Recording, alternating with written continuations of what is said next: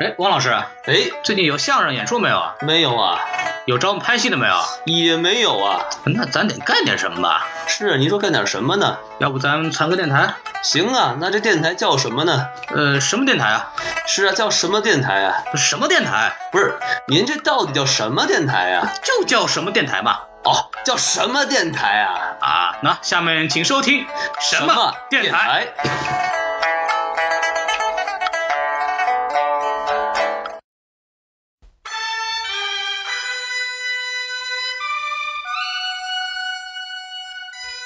好啊、欢迎收听这个新的一期什么电台。对我们这什么电台啊？就是什么电台。没错，哎，我这个还是孔老师。我是王老师。呃，今天我们呃非常激动，为什么呢为？什么呢，孔老师？因为我们来女嘉宾了。哎呀，终于有女嘉宾了，孔老师。呃，就我们前两期请了一个类似女嘉宾的人，就是叫嗯发 Lisa，发型上比较像女。对，胡子也像，哎嚯哎嚯啊，那是蜂王浆喝多了的女性。就是还是很妩媚的吧。那真是对啊，看能看能看，可以可以。就是后来就把我们就把她抛尸野外了，就换了一个新的嘉宾。哎呀，对这个嘉宾呢，我跟你说，她真是女的，没错没错。哎，多新鲜呢！对，所以说让嘉宾跟听众朋友们打个招呼吧。 Hello，呃你稍微凑近一点，对，然后努力一点说话。 Hello，我是 Tracy。你看看我们这个新嘉宾啊，叫 Tracy，其实我更不知道他是干嘛的。 然后你也是路边捡的吗，孔老师？啊，你是路边捡的嘉宾是吗？对对，那天 Lisa 是那个什么骑自行车那边偶尔碰到的、啊， t r a c y 呢是 Uber 那边捡的。哎呀呵， 你这个交通工具都能有奇遇，也不错。对对，是这个电车奇奇遇嘛？哎呀，对对对，然后呃好像今天我们其实听到这个音乐就知道了，我们是来聊星战的。哎呀，星战有这音乐吗，孔老对师？对对，这个没有这周星驰，周星驰。啊呃，哦，小刀会小刀会起那个起义啊，这个大家那个其实我都听吐了。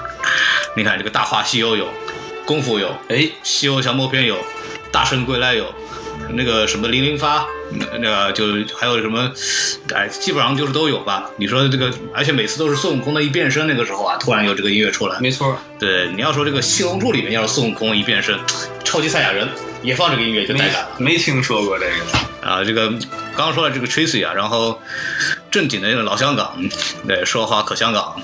对，然后他今天呢，我们来聊一下周星驰的问题，因为最近一段时间这个《美人鱼》非常非常的火，然后票房已经据我所知呢，最近达到了三十亿的亿，这个确实很夸张，创造了国内这个大陆的市场的一个记录，哎，所以我们觉得很有必要聊一聊这个事情。再加上周星驰是我们童年非常非常重要的一个。一个片段吧，他他整个是他的这个作品是我们这个小时候的一个陪伴，特别是在中央六台啊，很多都播过他的作品，所以我们今天呢准备稍微聊一下。然后呢，Tracy 呢作为这个呃专业嘉宾呢，然后来请他讲一讲他对这个周星驰的一部分理解，然后又是一个编剧啊，这样所以说非常非常的不错。然后你具体可以讲讲你你是干什么的，Tracy？我主要是一个作家跟编剧，然后在国内给很多杂志都合作过，像韩寒的一个杂志啊，上海文学啊，包括香港的青年文学杂志，全部都有合作，有着我的专栏。 啊，所以说你是你相当于是写写作为生的，是吗？呃，没有，我之前是在投资银行里面做咨询，这都不挨着呀。 所以你是你是怎怎怎么就是考虑到投入这个娱乐行业这么一个，呃，这个这个深坑里头？ 没有，因为我十岁开始写小说嘛，然后我很小就出版了小说，然后我有我的经纪人，然后有我的专栏，所以就觉得说可以来南加州把电影这个事业给更进一步吧。你以前做过相关的什么编剧吗？就是我们知道的一些东西。呃，有一些小的项目，微电影之类的，但是想要进修一下，可以拍一部大电影。啊，对啊，是这样子的。其实我们也能写微电影， 哎，我们也写过。然后进修一下也可以写大电影。哎呦，那那倒不至于，那我不觉得至于我们写相声还是可以的。啊对对对，就是那 Tracy 是一个文学奇才，我觉得。呃，那那就是说从小十岁开始写小说，那个我不对对容对易。没错。我小学的时候做的没几个，哎呀，我实在不会说话的。呃对对，所以就算是啊，所以说我们可以知道这个嘉宾是非常专业的，所以我们今天还是不要露怯了，我们结束这期节目吧。好的，哎呀，美人鱼大家都看了啊，然后啊看了，看了，看了是吧？看了看了就好，对，没有看的现在可以走了。对，叫你们来干嘛来？这是。然后其其实我没有看，嗯哦不不是，啊，我我看了，我看了，我看了。呃，这个美人鱼是挺好看的。然后你们其实大伙儿说说吧，就是我们按照一个传统的，你对这个大豆豆瓣熟悉吗？熟悉啊，对对对。然后我们按这个豆瓣的这个评分标准，我们来打个分儿吧。呃，您您先来，吹吹吹起来一下。我觉得按照他的专业性来讲，只能有三分吧。但是他周星驰，我觉得对我来讲有挺多感悟的，所以嗯我觉得可以给一个四分人情分。你你的专业角度是指什么东西？他的编剧啊，包括他的特效啊、后期制作，我觉得都没有到一个非常好的一个水准。嗯 OK，那我但是笑点的话，虽然也不说多么多么创新吧，但是反正我觉得挺欢乐的。我看了两次，每次都笑得一塌糊涂，挺好的。所以觉得还可以值个四分。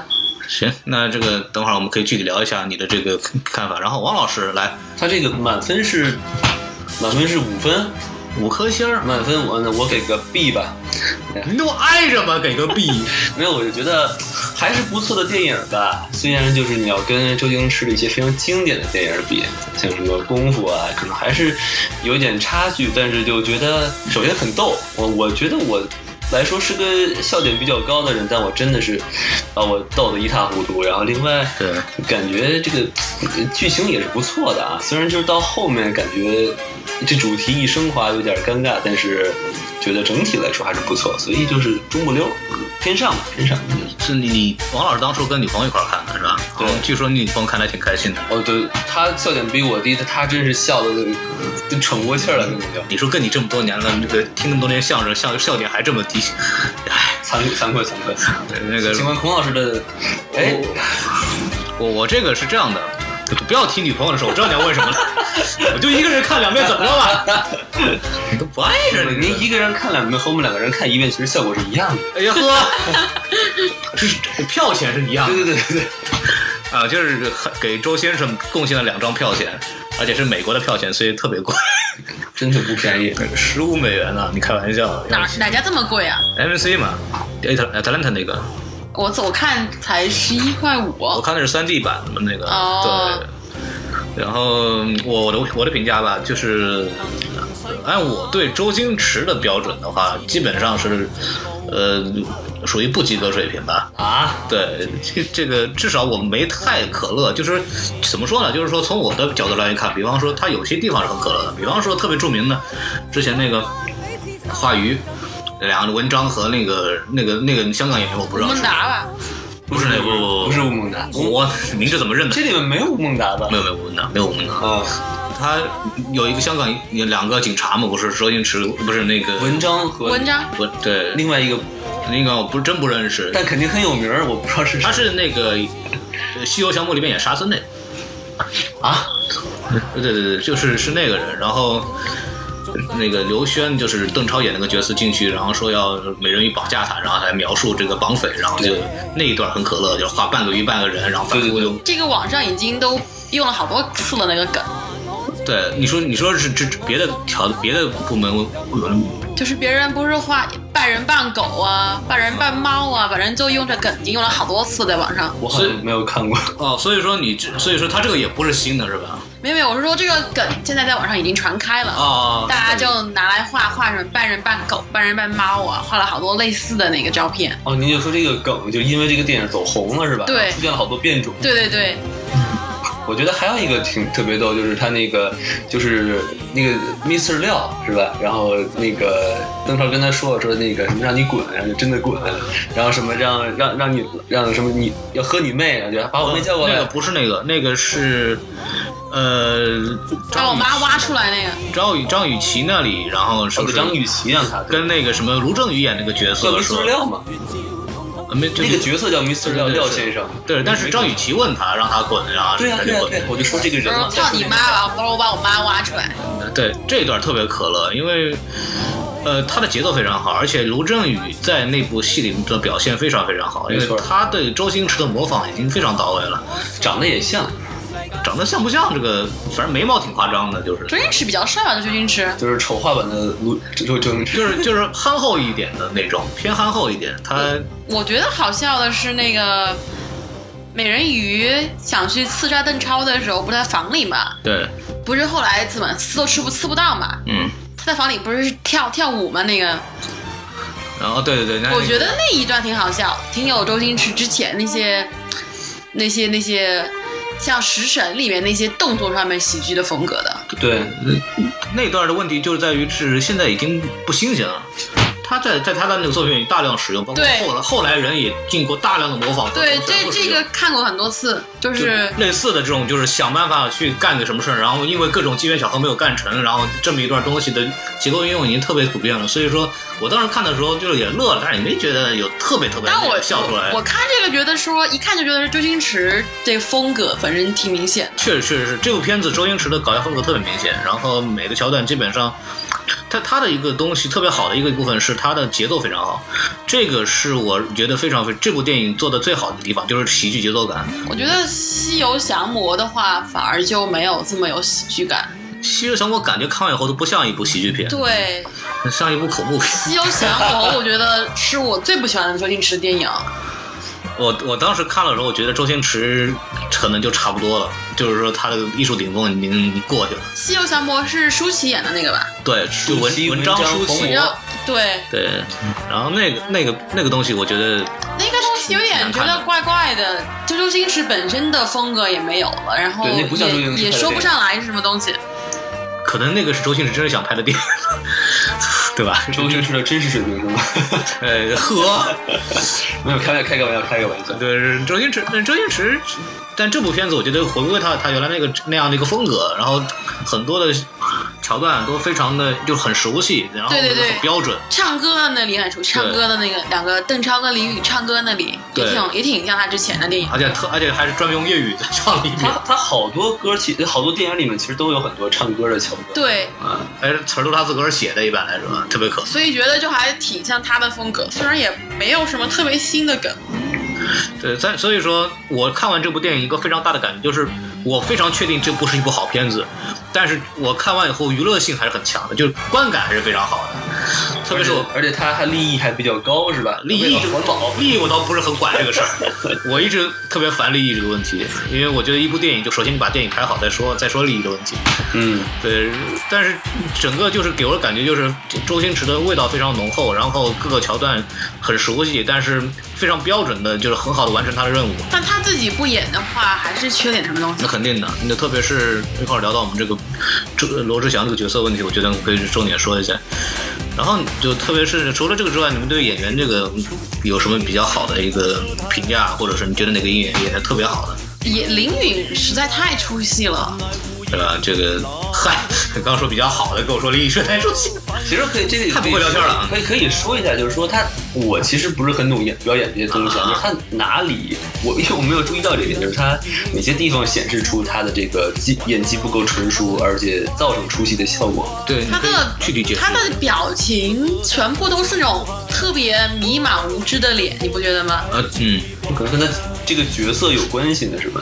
然后他跟邓超两个从一开始不认识到后来慢慢的相爱了，我觉得这种情感上面的张力没有演出来，就他的脸上的表情也没有显出他有什么内心有什么波澜。我觉得邓超演的就还还算就还及格，还不错。嗯，呃我我我看完也是，我我非常同意弟弟，就是林允就不会演戏，太明显了，就是他连怎么看摄像头啊，或者怎么面对摄像头都不会的感觉，一种就是完全是你在看一个不会演戏的人在演一个电影，这跟这跟一个好演员来演一个不会演戏的人是两个概念。哎，他是非常不一样的一种风格。比方说，我们看一个好的演员演一个差的，演一个差演员，那有只能说他这个角色，比如说王老师演了个大黄，我说这个大黄这个我演条技狗啊，冯老师，就是王老师这个这个大黄演的太差了。哎呀，然后如果是一吹个到尾巴主要是，如果王老师一个是一个很烂的演员，那我只能说王老师演的太差了。啊这是有两种感觉的，感觉我都不怎么样啊。呃 不，但是我们就会说王老师演，如果是王老师演的这个大黄，我们说大黄演的很差，但是王老师演的很好，因为王老师演的是一个演技差的演员。哦，啊，这个说的有点口令一样，但是就是这个意思。但是差的演员就感觉就是他这个人本身演的不好，对，我之其实我之前跟孔老师聊过这个，就是林允和邓超这个感情戏啊。然后我之后，呃，看了一眼什么呢？就是那个《喜剧之王》啊那个张柏芝和那个就是尹天仇的那段感情戏啊，我觉得可能他就缺。就是都是两个人，比如说经过一些小事情，两个人就是一见钟情，如何如何，对吧？但是我觉得可能问题就出在他们没有一些面部特写，然后给他们一个面部镜头，让他们对着这个镜头呢，哎，你就会能感觉到他的面部表情告诉你他们有一种来电，对吧？你但是这个美人鱼这两个人之间就没有这样的镜头，我我喜欢的感情戏是《食神》里面那个周星驰跟莫文蔚之间那段戏，你们记得吗？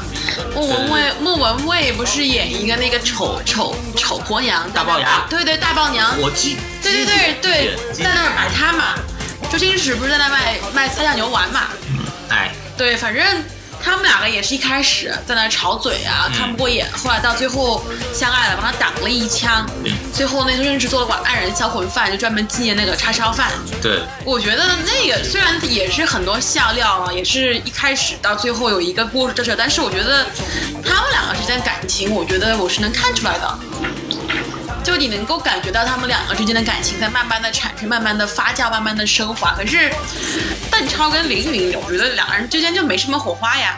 他们就一块儿吃了个鸡，对啊，对，一块儿就去看去看座机去了，对，去了看林允座机，然后就就怎么着了是，也不知道是看到什么了也，啊，就是说，但是但是还是就是说，我也因为我不是专业的那个什么从事这个这个影视剧表演或者干什么的，但是我也能看出来，就是说这两个人在表演的时候的互动非常少，就这两个人互相给的能量非常少，特别像很很像邓超一个人使劲儿在给你东西，但是林允就不知道怎么去接回来。我看他们两个两个人演的时候，眼神之间都没有没有火花的。就这你我就是可以归纳为他不会演戏是吗？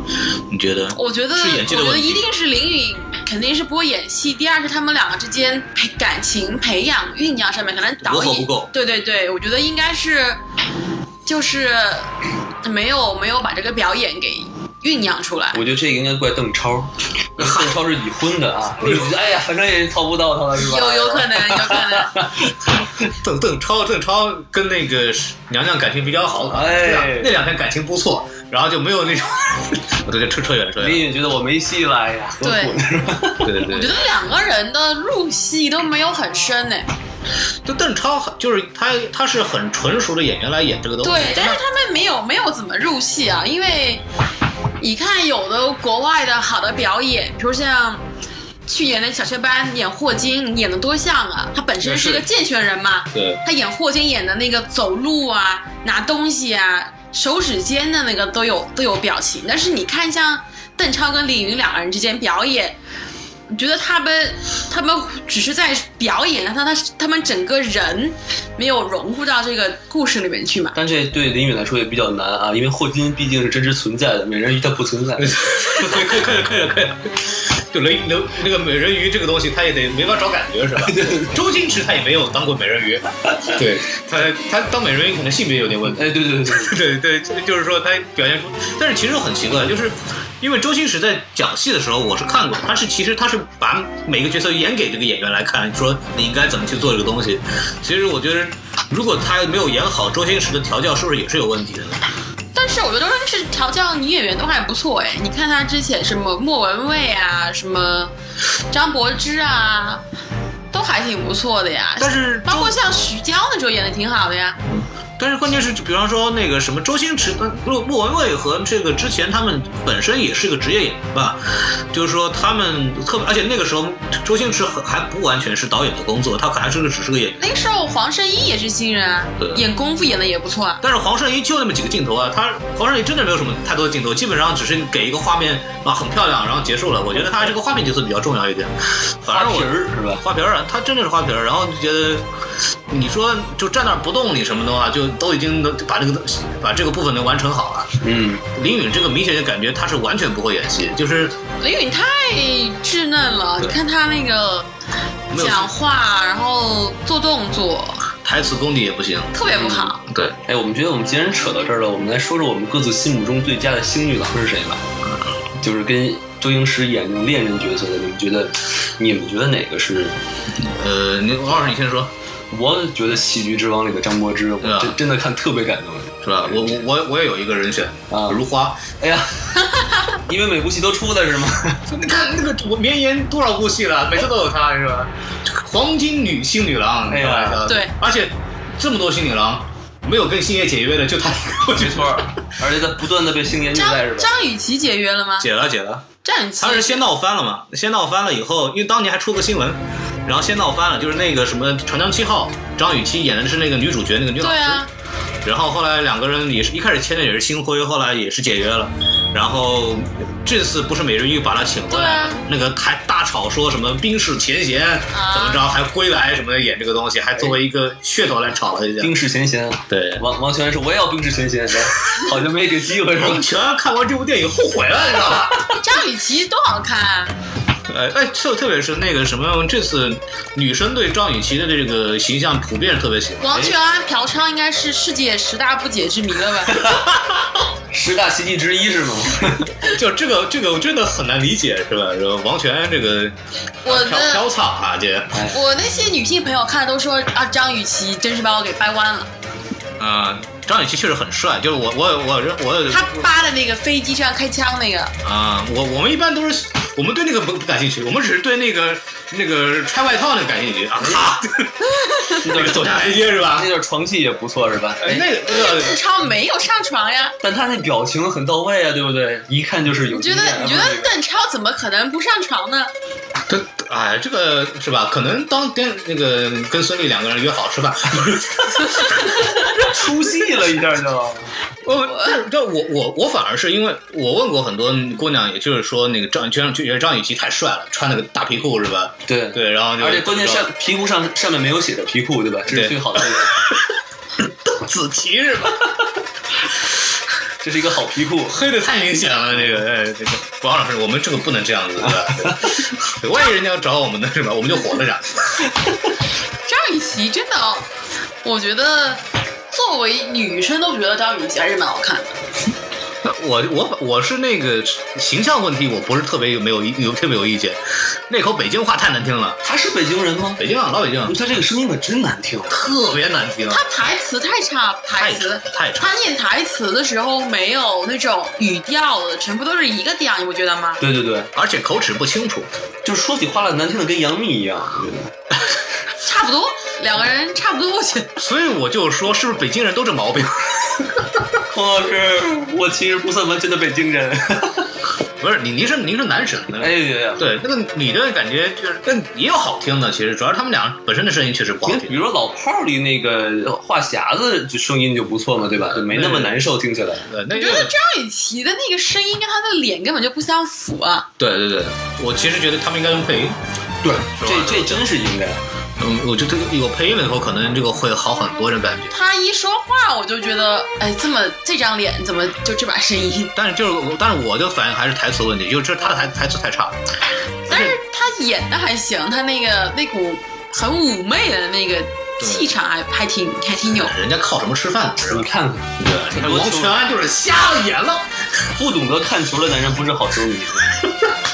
人家说不定不看球呢。哦对对，人家可能看你什么冰球啊，对对对对，扯没没有听说过。他关键是这个什么，我觉得王全安啊不是什么王全安，越扯越远。我觉得这个张雨张雨绮她的就是现在这个演员啊，大大量的演员她的台词功底是有很成问题的，就是基本上就是说了就出戏。为什么现在很多片子，包括那什么刘诗诗啊那些乱七八糟的演那个什么。嗯里边公所什么东西的，一会儿那哎个呀什么电视剧的，我那个没一直没搞明白，你就差一个字儿就说出来了。对 对，什么什么珠帘啊，乱七八糟，我也不知道哪个是哪个，哪个啊演的，就是反正都是都是要，后来后期都是配音的，就是他们那个声音，那个演那个古装戏，他妈一出来那个声儿就不对。对，我我我知道，在国内流行，他们拍的时候不收音配音，嗯，但是在美国这边很多戏，他们有的都是现场直接收音的。那还是个功底问题呗？你觉得是？对啊，我觉得应该是很多人他他台词记不下来，或者一下子讲不清之类的。对，很多人都记不下来，就是他们其实你看他们在说这个台词，但是实际拍摄的过程中，他们他们可能就对完了完了完了完了完了，也咕噜咕噜咕噜咕噜咕噜是吧？可能就他们说有很多人功底根本没到，他们国外有的时候那种长镜头一讲讲五分钟十分钟都不停不不咔的嘛，对，他就们国内这些人根本背不下这台词。就那个那个鸟蛋不是那个鸟人，你看了吗？ 鸟蛋是前传是吗？鸟人的波尔德曼，波尔德曼，波波尔尔德德曼曼，那那个长镜头一到底，咔一下，那个那个很漂亮。包括就这次那个神鬼，嗯那个大陆怎么翻来着？那个神鬼猎人不是那神鬼猎人是台湾翻译的，对嗯荒野猎人对，荒野猎人。然后就是那个也是很多长镜头，冈冈萨雷斯那个同学，那个名字很长道呀，不认识啊，反正也就是那那个东西拍出来也是很多长镜头。这个其实是，其实关于这个，我有一个问题，我想请教一下二位啊，啊您给就是说说就是说这个演员背剧本儿啊你真的是要背的一个字儿都不差吗？还是就是你把那意思说出来就行了你？给他说说有的时候演员是可以即兴发挥的，啊，就不是说你说完句台词，哎，你少说一个字儿，从从 NG NG 重来啊，不是这样吧？但你会不会有可能，比如说这个演员他按照他那个节奏一说，就完全跟导演想要的那种感觉是不一样的？像我有朋友，他导片子吧，那个演员自己就发挥了不一样，但是比他想的更好、更自然。导演就说好，你就用你这版，我不敢 OK 就拍这个。 OK，那也是看这个演员本身的这个东西的，有点像啊，有的演员他不是很出名的，就喜欢自由发挥嘛，嗯但是他一讲讲的比哦我写的更自然、更流畅，呃好看，或者我情绪一到讲的特别激动，讲了一大串，对都都挺好。导演就会说哦好，用这个，不会说一定要看看台词。就没有强制要求说你必须背的一个字儿都不差，是吧？跟咱们当初背《出师表》一样，是不是？不用不用不用一个字不差，先立创业为本，怎么就想到出师表那儿了？您就说一背相声台词儿都行啊。 那不是冲着您说了吗？就有的时候他们演员一入戏，就这自己就出来了台词，都不用背。他们一入戏，嗯自己一到那场景里面，自然就就会演了，演的特别自然。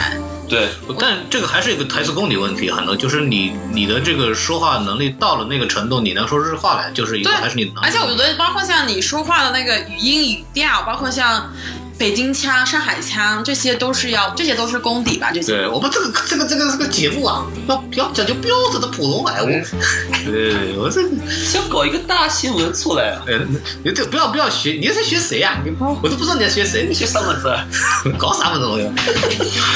那个那个，对，就是还是这个话，就是我们其实我们在说相声的时候也有这一个很明显的，就是这个演员的台词功底，特别相声其实更更看重你的这个演员的这个台词功力。没错，然后如果说你的台词功力不够的话，你这个很多东西不可笑嘛。就是说，为什么说有的话可能他说可乐，你说不可乐，因为你没有掌握到那个说话的节奏和语调问题。气口对，然后特别像那个什么，我们之前在 UIC 说那个什么八马褂的时候，其实跟我们合作的另外一对儿演员，就是明显就是他们是有过小时候有过专业训练的，他们对这个语言的这个台词把握非常非常的好，而且他们到后来我们演的时候，基本上没有按照我原来那个词儿改来能动，然后基本上全是按照我们现场来去来去判断，然后他们现场会抓包袱。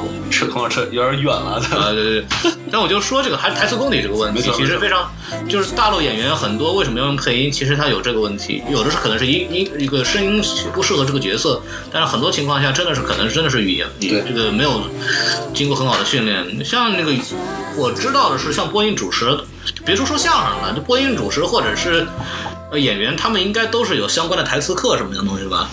就是教你去怎么去训练，然后怎么去做这些东西。肯定有吧，但是我觉得林允不是海选选出来的嘛，对，这就是个问题。但也不知道海选出来也是有有能说的东西，也能说的人，只是说他可能确实不太适合演戏。可能还有过人之处。很多演员都是靠天赋的。有时候你看那些童星才几岁就会演，嗯，我觉得应该是天赋不够。他马上要上那个那个小小矮个儿，那叫什么来着的？郭敬明、哦，不潘是， 长江。潘长江，小矮个儿，您说谁？ 对，那个郭敬明他那个拍了个片片子叫《绝技》，啊，然后李允马上就要那个什么演他那个电影了。他演他演主角吗？不知道呀，我没有太仔细关注，我也没怎么去看他。 难道说这个林允真的因为美人鱼就火了是吗？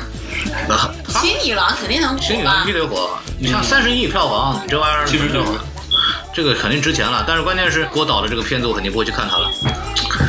可以说说说说看，这个我们这个看完以后，你们对这个情节上有什么觉得啊哪里好是不好呀、怎么着的？是有什么？新疆太老套了吧？哎呀呵，就是霸道总裁，总裁爱上了一个，就是霸道总裁爱上了一个涉世未深的少女的故事呗。你你们这个不是在就是在你这个很多偶像剧里面是不是经常使用的一个桥段是吧？这个梗已经玩到都烂了，我就觉得怎么还能再用呢？对，韩国人都已经开始是外星人爱上你了，对吧？哎对， 就是总裁已经不行了，哎对对对，你你开玩得是笑外星生物才可以。你看这这个跟郭敬明的那个小说的主题有什么太不一样吗？也没有，都是霸道总裁啊。哦所以所所以以他去演郭敬明了， 这给铺一条路，啊这倒不错。哎呦，就是就是，但是还是说什么问题呢？就是说，人家美国人家也有这个角色的这种片子嘛，对吧？也有这种类型的片子，但是那个片子叫《五十度灰》，哦，我你没看过，周星驰这个片子跟那个比就太不够诚意了呀。 是穿穿的太多了是吗？对，你看人家那个是吧？喝那个五十度灰，还有工具啊什么东西的，挺好。孔老师，您太难为周星驰导演了，人家是条鱼呀、他该怎么办呢？那红红烧嘛是吧哎？呀，你看那个那个八爪鱼那个八爪鱼那部分可好玩，就是罗罗志祥演的那个。您说的这就不是五十度灰了，就是五十度油温了，就是接上了五就。十度油温不 行，得像是其得实罗志祥演的还不错，罗志祥。罗志祥演的真，我觉得合格，我给他个合格分数，就是我能看出来周星驰如果演的话能演什么样子，会演的比他好，但是他就是他还是那种，明显这个是给周星驰自己写的一个角色，对啊，但罗志祥演的挺用力的，但他演的都演出来，我觉得还不错还啊。可以，就是但是我们就知道周星驰能演的话会更好，但是但是我觉得他演的还不错，演不错因为因为对因为有林允儿和张雨绮做打底，其实张难难看不了，难其看不实了。张雨绮作为一个花瓶也蛮合格的，人家就是真挺好看的呀。对，呃，那她我往那儿一躺，人家就说：“哎，这上怎么不上上床去？”穿着一个睡衣是吧？哎呀，那那段确实不错还还特别猥琐，不是不是，就特别哎奇怪的一个表情，哦啊，对，来呀、咬嘴唇哎是客吧？官啊，呃 好久没光顾了您。这串了吗？您这是？您穿的是王翠安那片儿我吧？穿到约琼丹去 了，约琼丹是演老鸨了，经常在周星驰电影里。对，我也我也觉得，我没有看过很多偶像剧了，但是我还是觉得很扯，就是一个一个一个大爷怎么就突然看见小姑娘特别喜欢，中间没有任何的就而且你想，那小姑娘怎么能够进到他身边的？你想，如果真是一个几百亿身家的，像马云，他身边肯定有保安吧？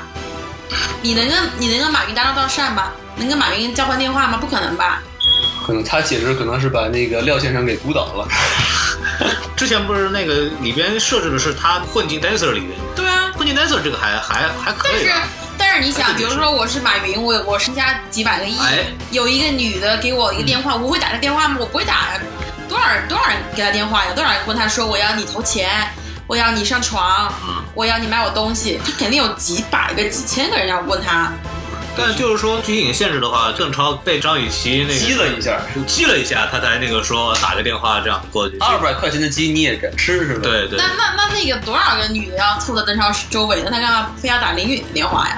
就是一个凑巧嘛，我觉得，因为如果这个是理论上我觉得还是合理的，就是林允的这个很莫名其妙的出现，给他了一个比较深的印象，所以他当时原来一激，可能就马上就想到这个事儿，就给他打了个电话，这个这个我觉得倒是还是可以解释，能解，释通，但确实不是那么的靠谱，对吧？但就就整个故事很扯，你想想看，对然后派一个人过来毫无经验的一个小姑娘过去刺杀来，然后说就完全就这个东西成不成功就靠这个是不是回电话，怎么可能谁都回电话，这个就太可乐了，我觉然得。后那个老奶奶还是个魔法师是吧？ 而且那个老奶奶她这么牛逼，怎么一开始就没有出手呢？对呀、啊先看队友先挂了，自己再上。对啊呀收割开始。就就跟奥特曼那个是一样的，你知道吗？就是先看是被怪兽打得跟孙子一样，实在不行，地图地图地图，然后就只能放一个大招，然后来怎么着一下啊老奶奶一开始放个大招把邓超就给就给挂了不就行了吗？对呀、啊，这是有。怎么还要人去刺杀呢？老奶奶是个悲悲天悯人的角色，不，老奶奶主要是混不进 dancer，老奶奶说不要逼我出手。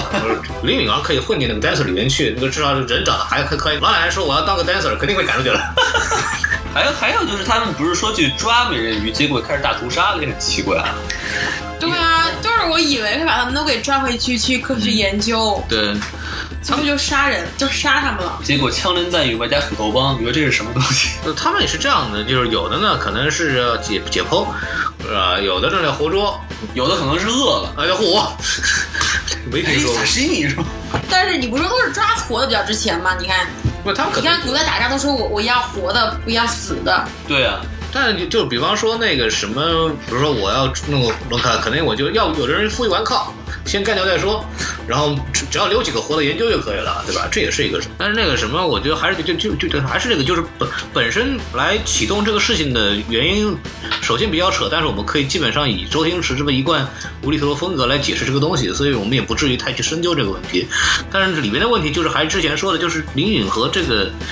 就这个美人鱼和这个刘轩的这两个人的这个感情，这个进进展就很奇怪，就是就是突然他们两个就在一块儿，然后怎么就就吃了一场鸡就相爱了。对啊？你看这我和王老师吃了很多场鸡， 都哎呀，啊，这个好像不是很对，是吧？对对对对，那你们相爱了吗？我们吃的不是同我一只们我们也是跨越种族的嘛，我 操，什么中国的？你这说，是性别问题嘛？哎呀，对对对对对，就是谁说人家那个这个同一性别就没有没有那个没有那个什么真爱了，是吧？啊，对呀，对，是是是，就是说，但是还是就说这个东西它没有一个戏剧张力。比方说那个什么，我之前看《悲惨世界》，然后那个冉嘎让的那个闺女，然后念到一个什么，有一个那个法国的一个什么革命军的一个小朋友吧，然后两个人一见钟情，人家是一见钟情，然后两个人一边互相唱歌，然后给了很多镜头，这个镜渲染音乐，两个人的表情，就是把这个两个人的情绪形容的非常好，就是一看就知道两个人有一个非常深厚的这个感情的这种这个变化。像就是之前说的这个李允和窦超几乎没有任何，就是说他他们都几乎没有眼神对视耶。对我感觉李你允看，他们通常都不会就是互相看，嗯我不知道为什么会这样。难道是邓超有孙俪，所以不好意思看女明星吗？那不至于吧？周星那个邓超，人家《烈日灼心》里面还演同性恋呢。哎呀，那是看男明星啊。他之前肯定演过感情戏啊，这个我觉得这个不是邓超的问题但。我觉得邓超跟林允两个人之间 差不多，真是零零火花，很少看到这么少火花的。那我只我只能归结于这个林允实在太不会演戏了。但是，哎，感情戏本来就不是很好拿捏嘛，对吧？对年轻嘛，号称那你号称自己十八岁嘛，但你随便去看一下人家谈恋爱的那个一男一女中间啊、有火花吧？你看人家拉个手啊，看个看看对眼呢、都有火花。哎，我就没有这种感觉。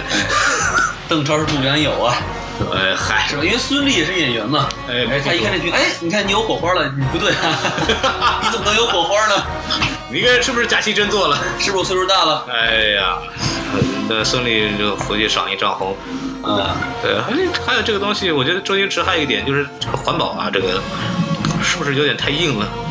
我觉得周星，我觉得这个电影它本身的格局其实很小的，就是讲一男一女之间的故事。就他，他之前什么食神啊，就讲嗯，摆摊卖牛丸嘛，他就为了我们就打在学校里面爱上老师嘛。但是他这回非要莫名的拔高一下什么环保啊，什么世界和平啊，空气和水啊，觉得怪怪的，但就是说就不是他的风格啊。你就是你，就我因为我我我觉得就是说他是不是铺垫的有不不够呢，还是说哪里东西有什么问题，所以说变成了这个样子？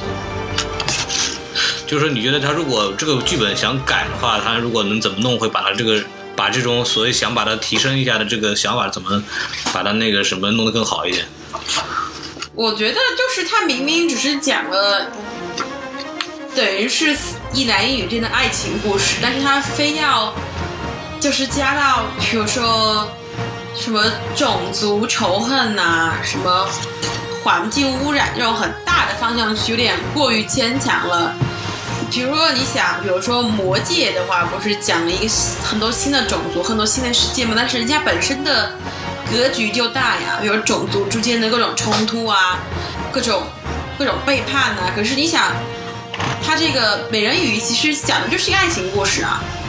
就如果要多讲一些，比如说人类，比如说远古的时候跟美人鱼之间的有什么冲突啊，有什么利益相关的、啊，你觉得说他把这个本身把这个格调给拔高了，再讲这个环保就比较好了。他现在的话就是很喊几句口号而已，我有的时候他根本就没有没有办法就。是你要讲环保的话，你没有必要喊口号，你其实用这个故事让人深思来体现出环保的重要性就可以了，对吧？是，就是这个这个话大家都明白，但是就是怎么体现，这个就是一个技术水平问题了。嗯，和编剧问题。然后我当然就他这个东西让提想起来，就是这个片子怎么拍会更好看呢？就是他之前提到了这个郑成功啊。我觉得他应该郑成功，不是郑和，因为它里面有那个感情戏嘛。郑和可能功能上不是很成功。 但是我我觉得是郑和啊，不是郑和下西洋，西下西洋没，有，因为他不是和人类打了七次吗？呃，但不西夏西洋不是为了打那个美人鱼啊，我觉得因为郑成功他是水军。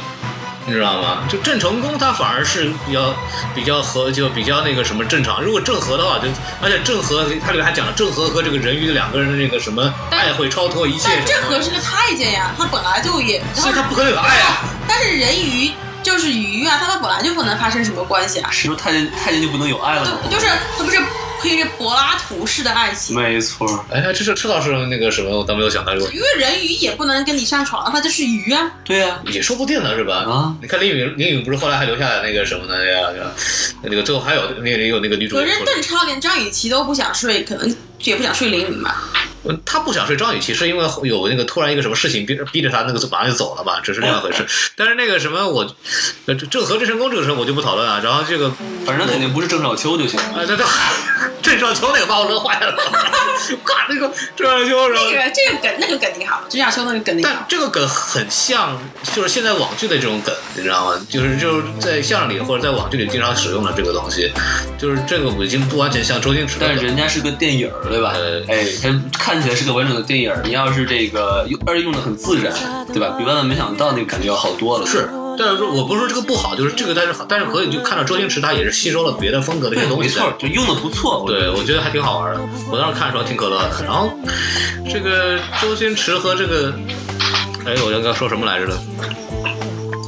就环不，保。我刚刚刚说这个这个这个编剧这个事儿，他就是他跟那个什么，这个管他郑和郑郑和郑成功吧，反正两个人就有有有这个历史上这个人鱼和这个人类种族的这个关系，他完全可以说，呃，可以把这个印证来看。比方说李允和那个刘轩是古代的什么一个什么东西，一个一个化身一样的，或者是一个转世转世一样，就他们这一代的这个关系跟上一代是有印证的。然后这边就他那个他应该是故事是不断切的，就是这边先演一段那个明朝那段故事的，再演段这段故事，然后最后两个感情殊途同归到一个一个地方，这个反而会是个非常好的一种来处理方式。估计周星爷应该想到过这个，但感觉有点像《大话西游》那个感觉了。这不完全大话他不是大话西游的问题，主要是那个经费经费在那儿，但那个要把它拍出来，那就是一部魔界的事儿了。那个但是你看人鱼人鱼和人类大战，开对，讲玩笑到。那个两个种族之间的恩怨仇杀，然后但是估计拍出来也不让上映，呃，因为广电总总总局不是刚出了新规啊定，不让拍转世 是吧？不让拍同性恋，哎呀，那他让拍太监吗？应该让吧？对对对总不能让郑和重重新再那个什么功能恢复一下，不太合不适是。他要是广电总局不让拍太监，那怎么上了拍九古装呢戏是吧？呃嗨，哎，皇上说来人呐，哎没人，哎呦对坏了，没有太监，太监前去九龙九龙男子医院去 了。呃，就是就是感感感觉这个编剧还有待加强吧，但是以前周星驰那个电影里边非常饱满的剧情，反而就没有感觉。我觉得周星驰的本来就是很适合演那种很小的故事，对他因为他本身是那种就是语言和豆豆的搞搞笑出身嘛，他是喜剧嘛，嗯，他又不是成龙演功夫片，对吧？他本身就是讲究一个话语上的那个搞笑，他本身就不应该去拍那些什么什么环保啊、什么自然这种特别大的那些情节，他就讲一个小小的故事，很搞笑，就是他的电影啊。 我觉得可能是根于他这个导演是一个成长的历程吧，就是他一开始先拍一些别人要拍的东西，然后呢再拍一些自己的东西，比如说像这个《喜剧之王》啊，是吧？然后慢慢慢慢，他可能就觉得，哎呀，我要拍一些主题背景很大，是吧？这个很可能就那拍什么呢？那那就环保呗，是吧？估计就变成这个我样。们可以理解为他的功力没有到能驾驭到这个题材的程度。嗯我会觉得说他本身的风格就不是这样的， OK，嗯，就我觉得导演都是有自己的风格。你想，那个 Steven Spielberg 他拍了很多那种历史片，他想《辛德勒的名单》啊，然后像《间谍之桥》啊，嗯，他就很擅长讲那种特别宏大的故事，对不对？然后你想，那个希区柯克拍了很多悬疑悬疑片，嗯嗯嗯，他的那个镜头、那个音乐都用得特别好。就是我觉得导演他们都是有自己的风格的，周星驰他就是适合，比如他的风格就是拍喜剧片，这种市井小人物的很世俗的故事，很好笑，笑完之后你觉得哎一想哎也也挺感人的，哎也爱上了怎么样？对，我觉得他他的风格本身就不适合拍这种大电影。就是导演他会最好还是在他擅长的领域登峰造极比较好，对吧？这个这个美人鱼让我很惊讶，就是他的宣传的时候，他的定位是科幻片儿， 啊，是吧？对，它是一个科幻剧作。哎呦我我去说，我美人鱼和科幻有什么关系呢？然后一看，连外星人都没有，怎么叫科幻片？，对，你看那长个，江七号都能叫科幻片。你看那个鱼尾做的那叫一个不像，他那个鱼尾那个什么切一半儿，然后掰下来，然后那个走，那个那个挺可真挺哏儿的那东西。那个就是假，我看我我很多人他们都是觉得这这这他娘太假了，那个那个东西特效做的，你看啊，但是他跟那个什么《西游降魔》是一家特效公司啊，不知道。但是西我我知道它是一家一家特效公司，但是《西游降魔》那个做的我觉得做的还可以，那个那个鱼从那个水里蹦出来，然后那个怎么，那我觉得做的还可以的。然后美人鱼这次做的那么马虎，也不知道是大概就真的是五毛钱特效吧。美人鱼的特效都用在老婆婆的魔法上了，是吧？老婆婆的魔法也那个水也挺假的 啊，就画一下，那个打出一个军舰，哦，那个那个那尾巴裂，你看那个啊啪一下，跟那跟那个你看还有太阳，哇啪，然后那个尾巴歘往下一打，然后那个全是水，有内力这个。哇，哦那那个很很好玩儿。但是感觉就是说，那个老还是说老太太这个东西到后来才出现，然后一下还还后来还被那个枪嘣一下蹦到外面去啊然后说啊声大关掉了，然后开始那但是那个老太太演的很好，你觉得她的配角演的都很好。然后你知道有个人叫张月娥的吗？不知道张还叫张美娥，我忘了，那个一个一个大妈，那里面演了一个人鱼，就是说了一条，好像就一两句台词儿吧。然后她之前在周星驰的那个什么《西游降魔》里也出现过。然后这个这大妈很好玩儿，这边这个大妈本来她她就是一个横店的群演，然后她一开始就。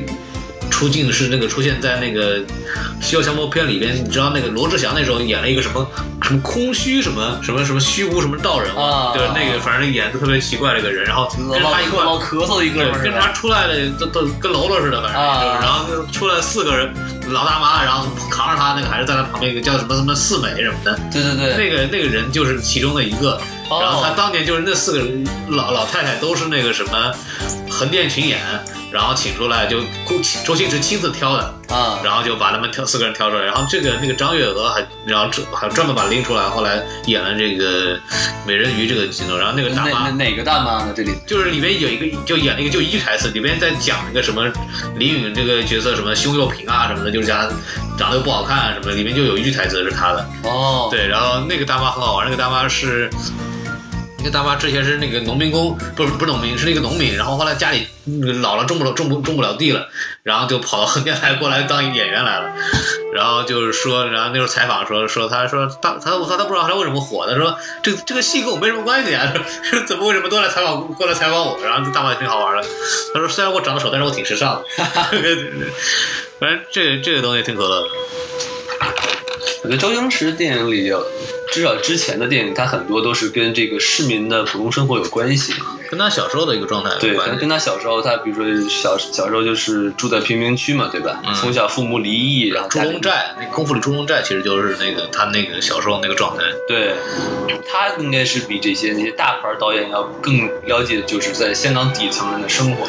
所以我觉得美人鱼拍的反而有点脱离它本身的生活。对，你想美人鱼那是一个大老板，哎，大你老想板花天酒地，啊，然后一个表多少钱？八百万一个表对，他一个扔水里就。没多少钱，也就八百万，咵就往里面跳。那个姑娘，他要拍对他要拍这些，应该找郭敬明来当导演比较好。估计我就估计拍这片子肯定好。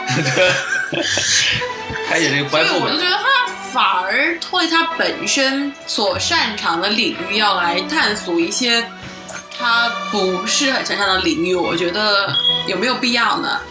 但是他，我觉得他后他下一部片子，我觉得他会继续探索的，因为这部片子挺赚钱的，你们觉得吗？然后他其实周周星驰电影还是有很明显的特点，就是他一个只是一个，他所有电影都是，可能你他一个是大起大落很厉害，可能像《食神》，他可能是一开始非常好，然后一下子都掉下来，然后从底层再往上走，所有的都是都是一个小人物通过一个历经一个什么事，因为因为一个什么事情，他在一个底层混，然后突然遇到一个奇遇或者是一个什么什么一个事情，然后他让他突然有一种什么神神秘力量或者天赋，然后突然拔起，然后再打败所谓他的一个敌人，顺便就抛一个非常可爱、非常气质的姑娘。嗯几乎所有的桥段都是用的这这么一个东西，感觉他童年应该是受过很严重的创伤。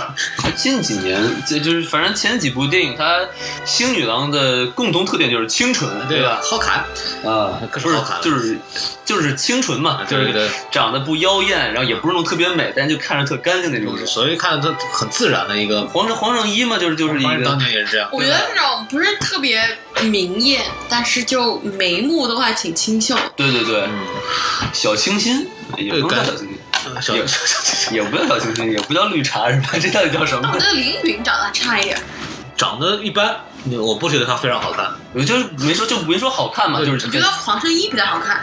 就好看好看不说吧，就是他他王老师的意思，可能就是他长得清纯有一种那种气质，是那种、就是看没有什么人生经验的哎，那种很无知，很单哎对纯是吧？单纯那种感觉一推倒的感觉，推掉的那种感觉。我估计周星驰小时候应该是童年受过很很严重的挫折他老是撅着嘴，那个那个林允的角色，他老是撅着嘴，啊，对，扁着个脸，然后他感觉他的五官很不立体。他撅着嘴，可能因为他是个鱼，然后我没有啊，没有啊，像鱼像话吗？这个。长得像鱼一样的女人是吧？哎，对，那不是你是不是你已经长得特别像我一个同学？哎呀，说不定真是呢，孔老师。呃，这呃这还没有那个时候，他那个时候我那个朋友很好玩，他发一个朋友圈，相似度百分之九十啊，基本上就是说。然后他那时候我那时候那个时候看完以后，不是写了一个观后感，然后那个就在朋友圈发了，然后那个姑娘问我说好看吗？我说你难道不亲自看一下你自己演电影什么样子吗？ 他说， 我说估计很醉啊。他是上半身像还是下半身像？您说呢？您说呢？也没见过下半身，也不知道像不像，不像话。就是说，但是这个是很可能。然后那个是左半身还是右半身？这这太逗啊了，这这这是我特别喜欢那个桥段，画画鱼这个东西。下面请收听下集。